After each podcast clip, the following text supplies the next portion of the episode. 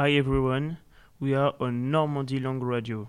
So let's talk about yesterday because we went to Falaise. Falaise means cliff in French and refers to the little plateau atop the craggy rock faces rising in the Norman region.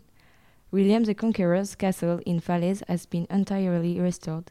It looms above the town within in three keeps and its ramparts flanked by no less than 15 towers. It was a ducal and royal castle during the 12th and 13th centuries. Discovered this fortified castle, consecutively edified by the Dunkers of Normandy, reinforced by William the Conqueror's descendants, and completed by Philip II Augustus, King of France. In late 1028 or possibly in 1029, the Dunk has an illegitimate son, William, with a woman in Falaise named Arlette.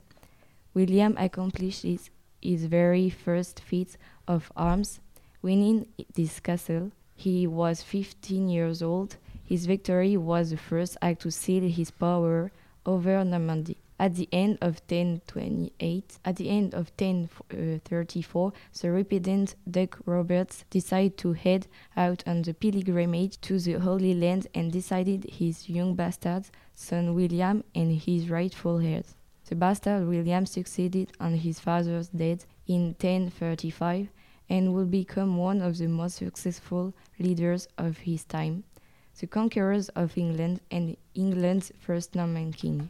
The castle lording is above Falaise today. We develop in large part for William's successor. It may be the highlight of a visit to town. But down below, there are also a couple of grand historic churches to see. Even if so much of historic Falaise was dev- devastated by World War II bombings, and a couple of interesting museums.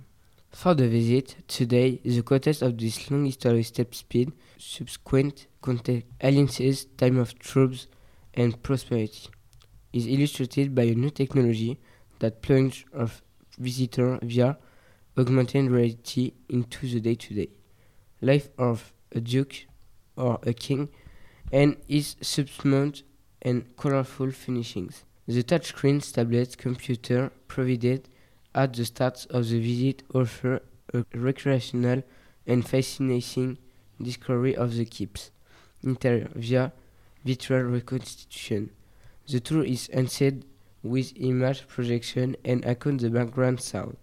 Also, at the park entrance, a film presents the evolution of this fortification and castle building over the past 1000 years. Whistle binoculars offer stereo stereoscopic superimposed past and present image of the lower courtyard, rendering viewpoint that can no longer be appreciated today.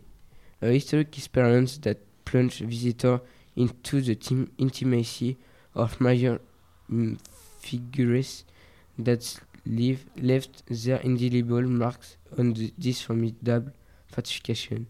We have liked that visit because it's interesting. We have discovered the different architecture during the different centuries, and we have discovered to the way of life. That's the end. I hope you enjoy it. Thanks for you listening. See you next time. Bye.